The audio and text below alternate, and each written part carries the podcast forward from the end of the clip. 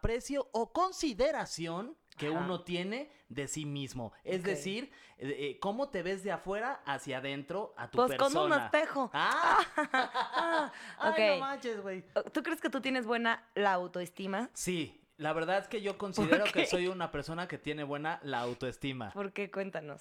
Porque eh, la verdad es que yo, yo creo que eso pasa con, con la edad.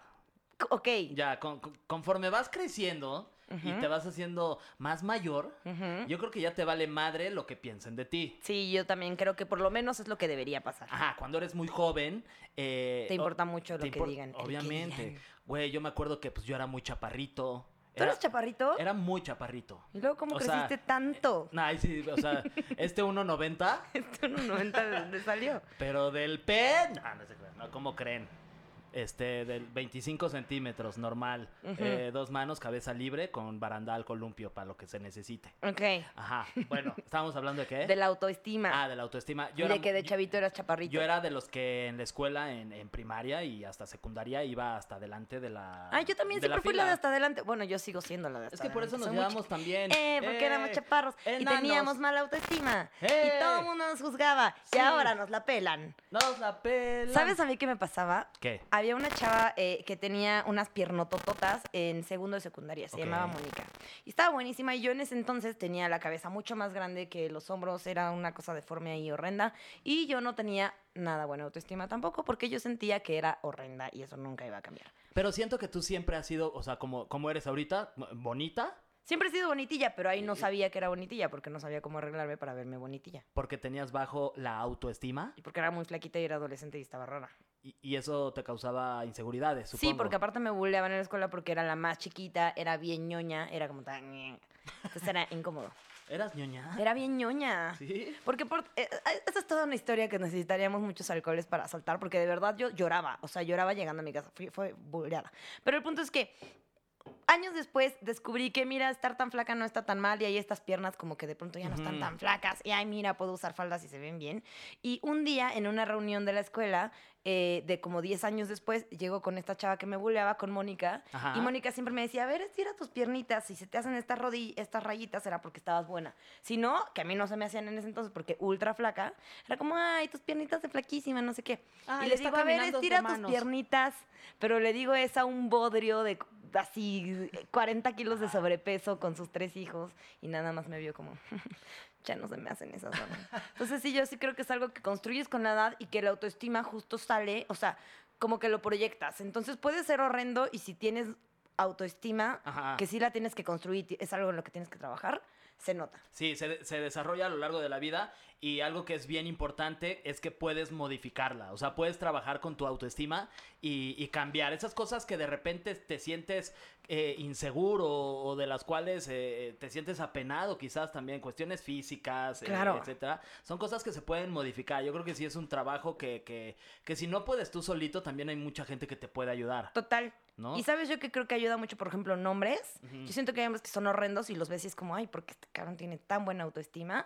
Y ya luego notas que hay algo ahí que tienen muy bien y es como, ah, esto Sí. es lo que les da una gran autoestima. Esto es, nunca fuimos gordos, yo soy Fergay. Yo soy Nuria Ocampo, te apellidas Ocampo, ¿verdad? Sí. Es que luego se me olvida. Nuria Ocampo, este es el episodio número número 2 de Nunca Fuimos Perdón, Gordos. golpeé a tu bebé. Bienvenidos, y estamos hablando de, de la autoestima, de la ¿En autoestima. dónde estamos hablando de la autoestima? Aquí en Llamando al Santo Radio, en vivo totalmente, y por supuesto que van a poder escuchar la repetición a través de Spotify. El segundo ya. Oye, ya, ¿Cómo ¿no? llegamos a tantos programas tan rápido? Sí, Ya no sé si voy a poder seguir con esta fama que nos está dando. Sí, Nunca tampoco. fuimos gordos. Salgo a la calle, es como, güey. Tú eres la del Ahí está podcast. Nuria, la del Te podcast. y yo soy por la voz. Sí, a mí ya también me lo han dicho. A mí me han preguntado, ¿tú eres Fergay? Y yo, no, es que nos presentamos al revés porque nos pareció muy sí, sí, chistoso. sí. Pero es que ya va, ya va una vez que lo hacemos. Es como siempre lo hacen, Oye, estamos hablando de, de- de la autoestima porque la semana pasada eh, nos escribió un amigo tuyo eh, Sí. en Twitter. Ujú. En Instagram. En Instagram, más bien, ¿verdad? Y te preguntó que, que él tenía baja la autoestima, ¿no? Sí, nos dijo, de hecho, aquí en, en los comentarios de Facebook, que hay que verlos, a ver si ya tenemos Ahorita, ahorita lo checamos. Ahorita vamos a ver todos los comentarios, no crean que nos olvidamos. Eh, nos preguntó, oigan, yo tengo como problemas de autoestima, porque tengo autoestima baja, ¿cómo puedo mejorarla? Yo creo que vio nuestras autoestimas y dijo, si estos dos cabrones tienen buena autoestima, todos podemos. Sí, sí, sí, exacto. Sí, ese güey, pinche Fer ahí, todo pelón, todo panzoncito. Ve nada más la barriga que se todo le ve. panzoncito. Todo- Hasta cuando se habló feo, se habló con mucho Sí. amor. Es que ve, tengo Te la autoestima ya güey. alta. Ya hasta cuando me digo panzoncito me doy ternura. Ay, pendejito, ya. Ay, ya, ve nada más esa panzoncita tan No, preciosa de Fer. Ay, que. me dan ganas de abrazarme. Tu pancita. Sí, mi pancita, Sí. así de. Ay. Y entonces tú, tú construiste tu, tu, tu, Sí. tu- tu estima. A lo largo, a lo largo de, de la vida, y creo que algo que es bien importante que a mí me pasó es que le perdí el, el- el- la pena o el miedo o, o me vale madre ya lo que opine la gente de mí. Yo creo que eso es algo muy de, de, de donde trabajamos y de cómo nos desenvolvemos y de lo que hacemos eh, para ganarnos la vida, que es que si no le pierdes el miedo al ridículo tarde o temprano, no te puedes dedicar a esto. Totalmente. Y cuando le pierdes el miedo al ridículo, le pierdes el miedo a quien diga, ¡ay, hizo el ridículo! Porque es como, "Ah, lo hice a propósito. Ajá. Entonces, A eso me dedico y por eso me pagan. sorry, ¿qué crees? Que me va bien haciendo el ridículo. Entonces, una vez que aprendes que no te mueres haciendo el ridículo, aprendes que entonces puedes hacer otras cosas que te salen chingonas y que ya no te da miedo si la cagas porque pues la vas a cagar 17 veces y probablemente la número 18 ya sabes cómo se hace y probablemente la número 18 ya está Sí. chido y ya no te da miedo y ya no te importa justo lo que dirán porque duda, algún día lo voy a hacer bien. Y también creo que algo bien importante es que como papás, digo yo no soy papá, pero me imagino que los papás tienen la obligación de, de ayudarle a sus hijos a, a que crean en su autoestima. Es que es bien A difícil. crear el autoestima de- de- de- del individuo me parece que, que sí es bien difícil. Si tú de- desde chiquito estás tratando a tu hijo y le estás diciendo, ay, ya tiraste esto, estás hecho un Claro, pendejo, claro. ay, ven a más la calificación, te acabas de sacar cinco, de verdad que, te- que eres bien burro, deberían de ¡Burro! ponerte las orejas de burro y ahí en la esquina, o que todo el tiempo estés menospreciando las cosas que esté haciendo tu hijo, eso eh, te baja la autoestima Claro. muy cabrón, ¿no? Pero también si, o sea, si ya tienes baja la autoestima y eres un adolescente, por más que tu mamá te diga, es que estás bien bonita. A mí mi mamá una vez me agarró y me dijo, mira, cuando tengas 21 años te vas a poner bonita. Yo tenía 16, fue como, "Uh, ¿Y qué ha pasado? ¿Cuántos tienes ahora? chinga tu madre, Fernando". Y entonces, entonces llegué y le dije a un amigo que me gustaba, como, tú vas allá, ya, no te me acerques. Quita tu pierna Ya, de mi espacio, ¿Te puedo por dar un favor". abrazo? No puedes. Güey, ya me siento muy mal. Yo es el tratando a segundo tu podcast pancita. apenas y ya estamos madreándonos.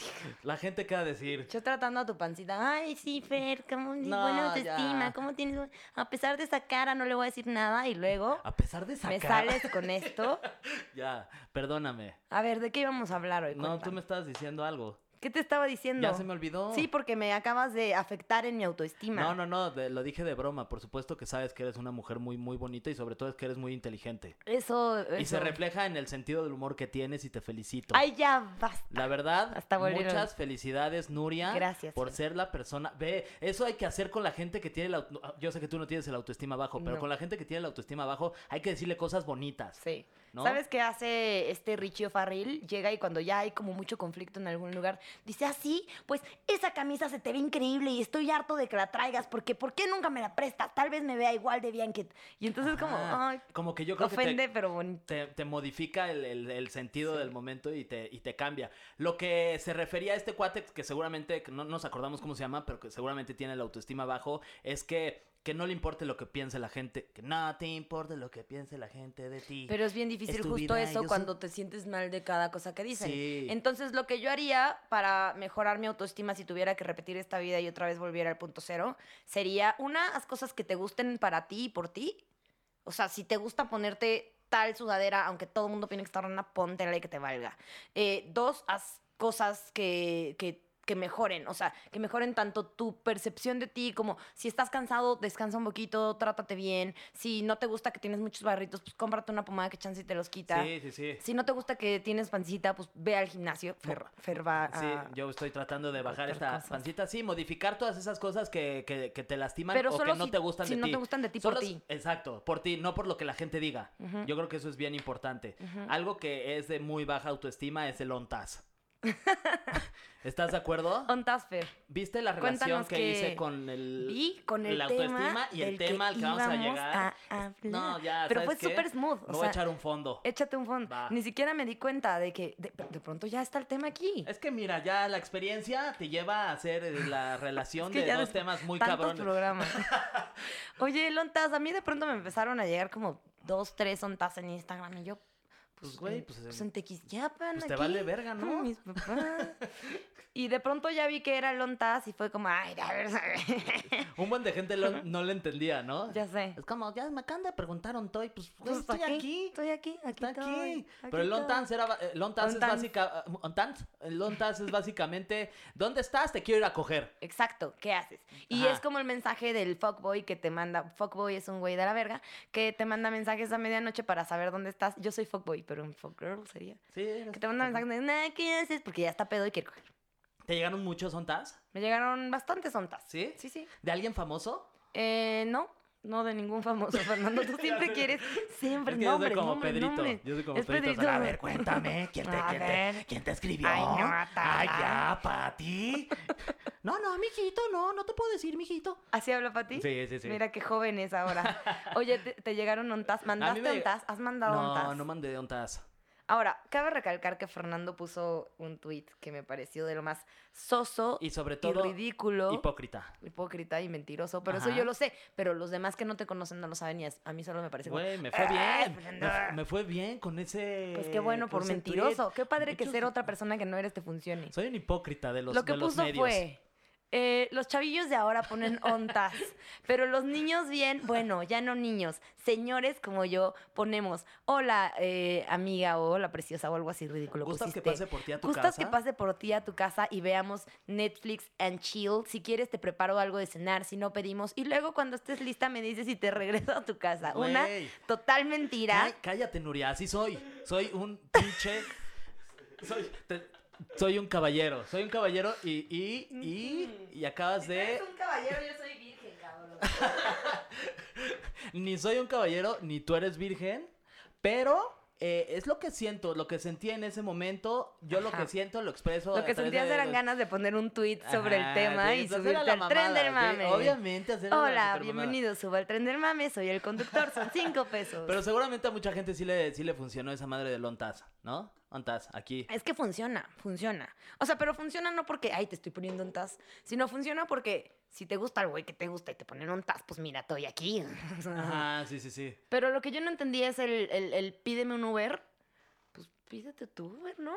O sea, Porque la respuesta al ontas Ajá. era, estoy aquí, pídeme un Uber. O sea, como para que venga por mí es que ve, si yo, si yo te te, alcanzo. si yo te- a ti te escribo ontas y tú me pones aquí, yo te digo a ti, ¿te voy a pedir un Uber o es al revés? No. Tú me Es- dices, tú me ajá, dices, tú- pídeme un Uber. exacto. Ah, ok, eso está bien, o sea, eso yo- por lo menos, o sea, yo te estoy eh, buscando a ti para coger y lo mínimo es que, güey, que a mí me cueste el Uber. ¿Te parece? Pero entonces estás hablando de prostitución, porque entonces si tienes que pagar por sexo, pues hay un pago ahí. Pero no, no te estoy pagando a ti por sexo, le estoy pagando al Al señor Uber del ve- Uber pero sientes para que la te lleve a mi necesidad, casa a tener sexo. Sientes como que, mira, si ya vas a venir a cogerme, por lo menos pago algo. Es como, No te sientes hay una tan construcción mierda. ahí detrás.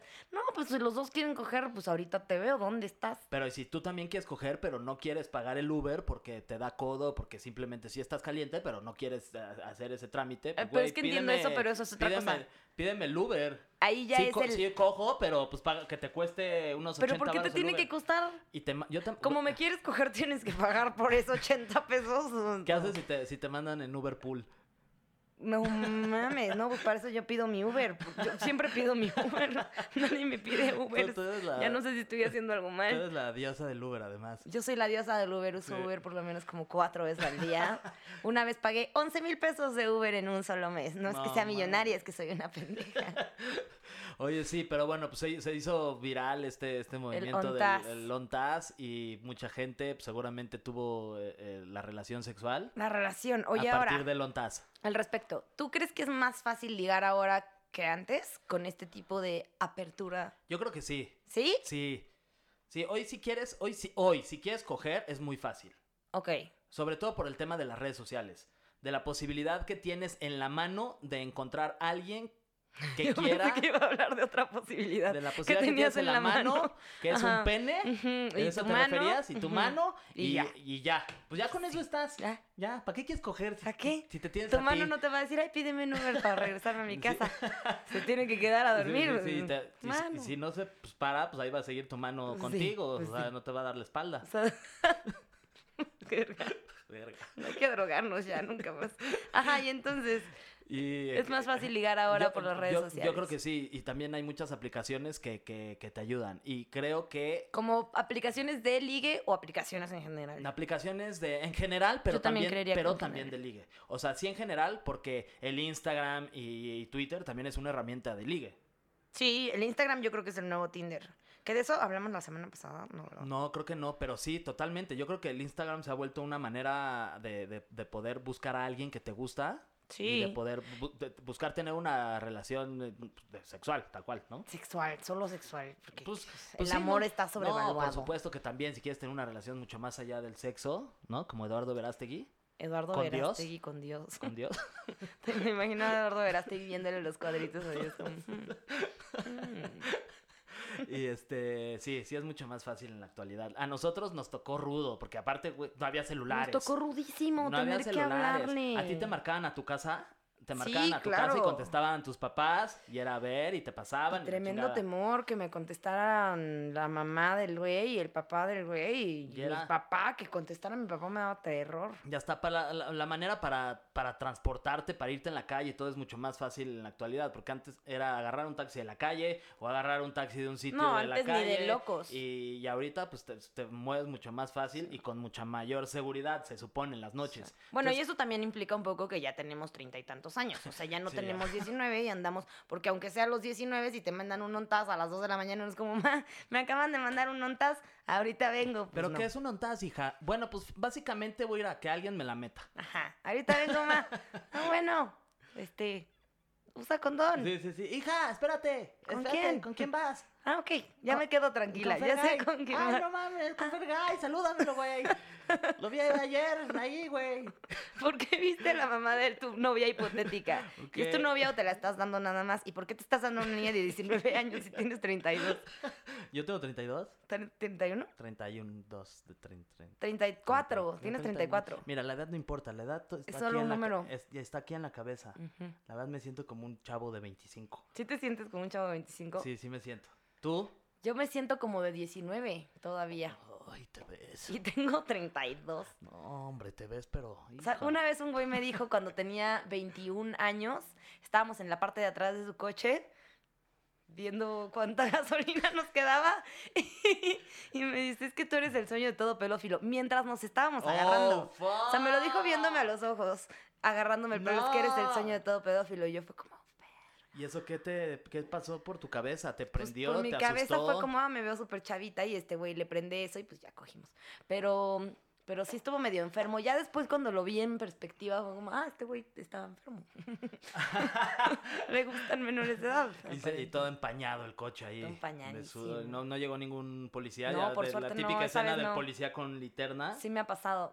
Me ah, ya pasó- te, ya te me pasó varias cacharon veces, sí. haciendo el, el- el- Sí, el sí, dulce amor en el coche. Sí. Me ha pasado como ¿Policía? cuatro veces, sí. Una vez, la ¿Cómo primera cuatro vez. veces? Sí, perdón, Fernando, me gusta mucho hacerlo en coches. ¿Has hecho más de cuatro veces el amor en tu vida? Sí, ¿en coches? Eh, ¿En, en la vida? Ah, no, en la vida como cinco. ¿no? Ah, pero cuatro días en coche. ¿Sí? O sea, te gusta un chingo. o sea, es aparte es incomodísimo. Híjole, es que como soy chiquita, como que me acomodo en... Ok. Eso sí, Esto, eso sí. El punto es que eh, llegó el Che, policía... una suburban para ti es puta, una pinche suite Sí, cabrona. es como ya, ahorita grande. Entonces llegó el, poli y tocó con su lamparita en la ventana del coche y de pronto yo ya, o sea, justo estábamos por, todavía no había pasado nada. Ok. Y entonces yo ya no traía playera ni nada y nada más agarré como los boxers de él y me tapé. Pero en lo que me tapaba, evidentemente no me tapé bien del todo y el poli Así que digas que te adentro. tenías que tapar un... No te creas, es broma, güey. Estamos cotorreando. Me tenía que tapar con dos dedos y acepto que pude haber hecho eso. Pero yo quería pues taparme toda con una burka que me tapara la cara, que no se viera nada. así, No, no soy yo Te querías desaparecer. Soy un topo, no existe ahorita. Y, y nos dijo, no, es que le voy a tener que llamar a sus papás, no sé qué, no pueden estar haciendo esto en la vía pública. Estábamos en insurgentes. Ajá. Y yo así de, pues vamos a tener que pagar la multa. Yo no traía dinero, él traía muy poco. Y fue como, no, bueno, ahorita le llaman a mis papás. No, no le puedes llamar a tus papás, no sé qué. Y entonces nos sentimos muy mal y el poli nos sacó todo, o sea, creo que a él le quitó el reloj contando que no llamaran a sus papás y fue muy vergonzoso. O sea, le- sí, pues fue ahí, lo tuvieron que corromper Sí, para que los dejara. Y ya luego ya yo sabía que eso no es tan delito, el coche es propiedad privada, entonces... Porque no se pueden muevas, meter, se ¿no? pueden meter. tú adentro de tu coche puedes estar haciendo lo que sea. Sí. Entonces, con que te, Tendrían te que pueden traer pedir una- que te retires. Tendrá que tener una orden judicial y Exacto, bla, bla, bla, con tu Exacto. nombre. Y, no Y si un vecino lo reporta, es la única forma en la Ok. que pueden ir. O sea, no es porque, ay, te cacharon aquí, te tiene que reportar Ujú. alguien. Yo una vez me... me pues, Por lo que tengo entendido, no es como que les estoy sugiriendo que vayan y cojan en sus Yo coches. una vez en, en Acapulco hace mucho, mucho tiempo le pedí el coche a mis papás y fui por una exnovia. Hace Ujú. muchos, muchos, muchos años. Fui por ella, nos escondimos como por la costera atrás en la montaña y nos Uy, paramos. súper peligroso aparte. Sí, pero en esa época pues todavía no estaba tan, tan, peligroso. Y pues ya, pues cogimos, no sé qué. ¿Qué? Me quité el, el- el- el condón y guardé el condón y lo puse como enfrente de la palanca de limpio. velocidades. Qué bueno que no lo tiraste por la ventanilla. No, dije, ay, pues ahorita lo tiro bien en la basura, etcétera. Pues dejé a mi novia en ese entonces en, en su casa, me fui a... O sea, ya no es tu novia. No, ahorita O no. sea, si Ani ves, tú no importa. No, hace no muchos pedo. años, está olvidada. Ya se lo, ya también, ya creo que ya se lo conté a Ani. Ajá. Y al día siguiente vamos a la playa y mi papá está manejando. Va mi papá. Este, es que tengo que eruptar. Yo también, pero ya, como que ya. A ver, mientras yo distraigo. La, la, la, Fernando no está eructando, Fernando Ya. no está eructando. Ya, lo Me estaba quedando súper bonita la canción, pero. A ver, sigue. Fernando no está eructando, jamás eructaría en el podcast, porque eso sería de muy mal gusto. Exacto. Eso fue un sonido. Eso No, fue un no, no, sonido, sí, sonó no, no. súper falso. Y bueno, al día siguiente vamos a, a- vamos a la playa, está manejando mi papá y vamos con mis tíos y estaba mi primo... Pero tu novia era- estaba en Acapulco, o sea, Ajá, no estaba iba en con Acapulco, pero no iba con nosotros en el coche. Al día siguiente íbamos a la Ah, playa. pillín. Iba mi papá manejando y estaba eh, mi tío, mi tía y mi primo chiquito, que en ese entonces tendría unos 6, 7 años. Y el condón lo guardé en el sobrecito de. Pues de, de donde viene el condón. Ujú. Y este, y estaba ahí. Entonces, como que mi primo lo ve y, y lo agarra y dice: Guácala. ¿Qué es este dulce? No, Entonces, pues pues, ya sabes que parece. no es cierto, como- Fernando. Y yo, madres. Entonces, pues volteo. Es dulce de leche. Cómetelo. Pruébalo. y pues lo agarré, se lo quité. Y Y obviamente. no, es mi favorito. Yo me lo como. Mm, dulce de Es leche. dulce, no te comparto. Uf, qué delicia. ¿Ay, ¿Alguien más quiere probar? ¿Papá? ¿Tío? Y entonces. ¿Tía? ¿Mamá? ¿Y No, está asqueroso. Y pues, güey, lo, lo agarré y obviamente mis tíos y mi, y mi papá se dieron cuenta y fue como pues, silencio incómodo, la chingada, pues yo con el condón ahí guardado. en ¿Ellos sí se dieron cuenta? Sí, obviamente todo el mundo se dio cuenta de que era un condón y además pues que estaba, que estaba usado. Llegamos a la playa y nada más mi papá. No, y aparte de chavito que todavía Ajá, sacas tendría, como 35 bebés. 18, no, pues eran, ¿qué? Fácil, 3 litros de... No sé cómo lo había guardado. Sí, sí, sí, no, en esa parte, ¿sabes qué, papá? Lo guardé en un tetrapack. Tuve que hacer ahí un. Llegamos mi papá así de. Fer, ve en dos segundos. Y yo. ¿Qué, qué pasó, pa? Mira, haciéndome pendejo, ya sabes. Oye, güey, ten mucho cuidado, o sea, ten mu- mucho cuidado, mano. Así habla mi papá. Ten mucho cuidado, mano. Porque, híjole, mira, la verdad es que estoy tranquilo porque usaste condón. Claro. La verdad, es- ahí sí te felicito, mano. Pero no hagas esas pendejadas, hijo. O sea, ¿qué onda? ¿Qué onda con esas pendejadas, hijo? De O sea, dejarlo en el coche. Sí, no lo dejes ahí en el coche, mano. Pero bueno, me siento tranquilo de que todavía no nos vas a dar nietecitos, man. Y yo, sí, no, no te preocupes, pa, perdón, no sé qué. Y muy chido, como que lo tomó muy bien. Y luego mi tío, que es español, así como, oye, tío, muy bien, ¿eh? Ya sabes. Ay, no, Ya, la típica felicitación. Y te- y ¿Sabes te- qué hubiera pasado si te- hubiera sido yo? Esta pu... ¿No? Ajá. Sí, pero no, bueno, ya estamos en otros tiempos y la equidad es bien importante. Lo mismo que haga un hombre, lo puede hacer una mujer. Justo el otro día con una tía eh, mía me aventé el comentario de que la eh, virginidad tendría que ser algo que ya se vaya desdibujando y que ya nadie le exija a las mujeres ser vírgenes y que no importa si no llegas virgen a tal fecha de tu vida ni a tal evento de tu vida y que no vales menos simplemente porque perdiste la virginidad y que ni siquiera debería existir la virginidad. O sea, simplemente coges, no coges, bye, ya. O sea, soy, soy virgen, no mames. ¿Eso lo platicaste con tu tía? Sí, Y- y, y no ahí- le dije no mames, pero ganas no me hicieron. Y se me quedó viendo como, pues no estoy de acuerdo porque por eso ahora las niñas son tan libertinas. Y es como, sí, claro, por eso. O sea, porque si, dibujas un constructo que les está haciendo sentir mal porque no mames, perdí la virginidad, ya no valgo como mujer y como persona, eso sí hace que valgan más. Pero cogí, es, ay, cogió, no, ay, tenía solo 16. Ay, ya. Sí, ya, o sea, esas cosas ya, por favor, señora. Ya, Por favor, ya siéntese, señora. Ya siéntese. Sí, ya siéntese, señora. ¿Tú te- a los cuántos años perdiste la... si A se- los si- si- 19. Si, se me permite hacerte esa pregunta, A con los todo respeto. 19 años. A los con 19 todo años respeto. perdiste la Sí. virginidad. ¿Se podría decir que grande? Sí. ¿No? Ya... Sí, creo que com- como la mayoría de mis amigas fue como 16, tampoco estoy diciendo que sea regla, pero justo yo era como, bueno, pues lo haré cuando lo sienta y cuando pase y, cuando- y ya. Sí, 19 años creo que es una buena edad, ¿no? no o sea, no está mal. Obviamente que no los presionen. Eso vale, vale, Sí, no, que vale e- eso si, evidente. si pierdes la virginidad a la hora que, o en el momento en que pierdas la virginidad, vale madre. El Es que justo por eso, por eso debería desdibujarse, porque entonces, si ya no importa, no importa ni para que lo hagas ni para que no lo hagas. Exacto, eso es- tendría que ser. Es algo que cuando quieras va a pasar y cuando te sientas cómodo va a pasar. Ajá, y si eres virgen a los 24, vale madre. Vale si eres- madre. Y sí, si eres virgen sí, a los 32, vale, madres. O sea, y, y, y, si, y si no eres virgen a los 14, tampoco importa. Siempre y cuando te cuides y lo estés haciendo porque te gusta y lo estés haciendo con alguien de edad similar y no sea un pedófilo. Y, tener una responsabilidad de si ya vas a hacer, o sea, si ya vas a coger, Claro. pues cuidarte. Exacto. ¿no? Porque ya somos un chingo de gente en este mundo y está valiendo madre y creo que no está padre traer a niños que no son como, pues, güey, queridos, ¿no? O sea, Ya o- sé.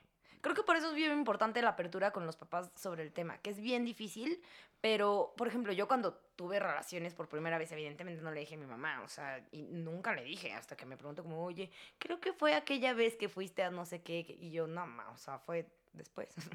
pero, pero nunca tuve la confianza como de decirle, y sí hubo momentos en los que, por ejemplo, cuando, uy, me hice la prueba de embarazo y no mames, o sea, y me la voy a hacer, pero me da miedo, y si sí llegara a pasar, o sea, ¿Sí como te que has nunca hecho lo pruebas pude... de embarazo? Sí. Puta, sí. Sí, puta, qué nervios, Son güey. un montón de nervios. Puta, desde la y como que decirle, o sea, me hubiera gustado mucho poder decirle a mi mamá, oye, me está Voy a pasando eruptar esto. otra vez, perdón. Estoy teniendo este conflicto y que hubiera sido mucho más fácil Qué horror. Que te- y, y hace rato no podías y ahora eres una máquina de eructos. Es que Fergay, máquina de eructos, Fergay. Sí, sí, sí, yo soy Fergay. mejores canciones de tus eructos.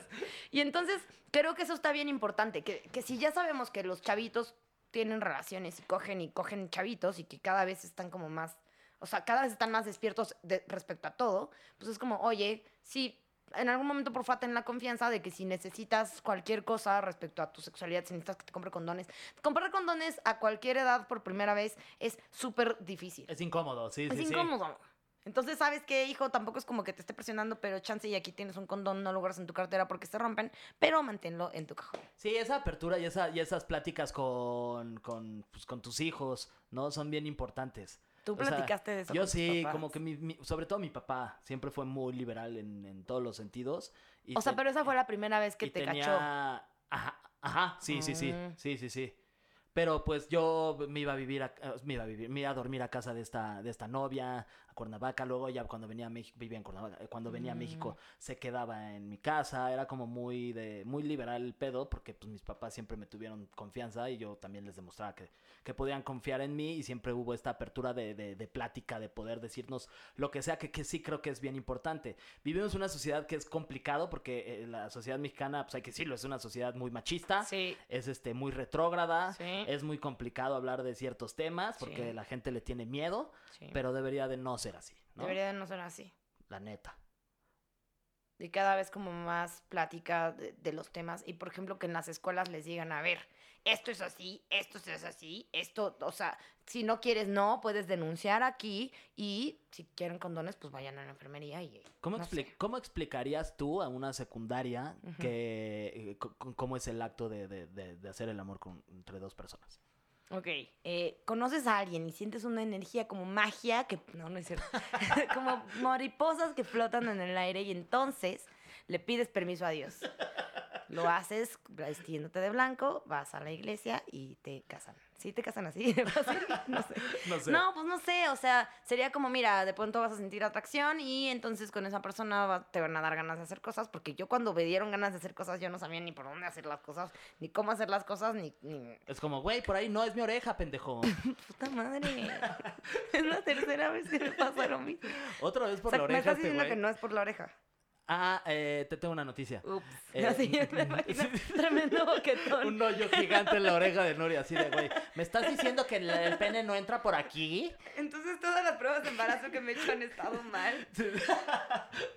No, pues, pues que sí, que cuando alguien te gusta mucho, eh, coges y que coges metiendo un pene por la vagina o metiendo un pene por el ano con otra persona o frotando vaginas o metiendo dildos o comiendo Sí. vaginas. Sí.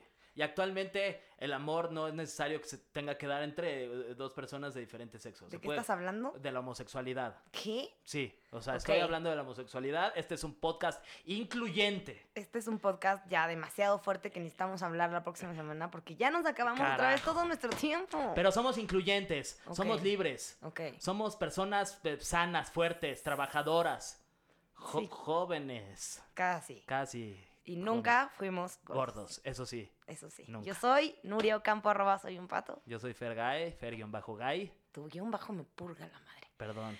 Chao, señores. Nos vemos. No leímos ninguna cosa del Facebook. like. Bueno, pues ahí nos escriben Ahorita en los Twitter. leemos, ahorita los leemos. Sale, se la lavan. Bye.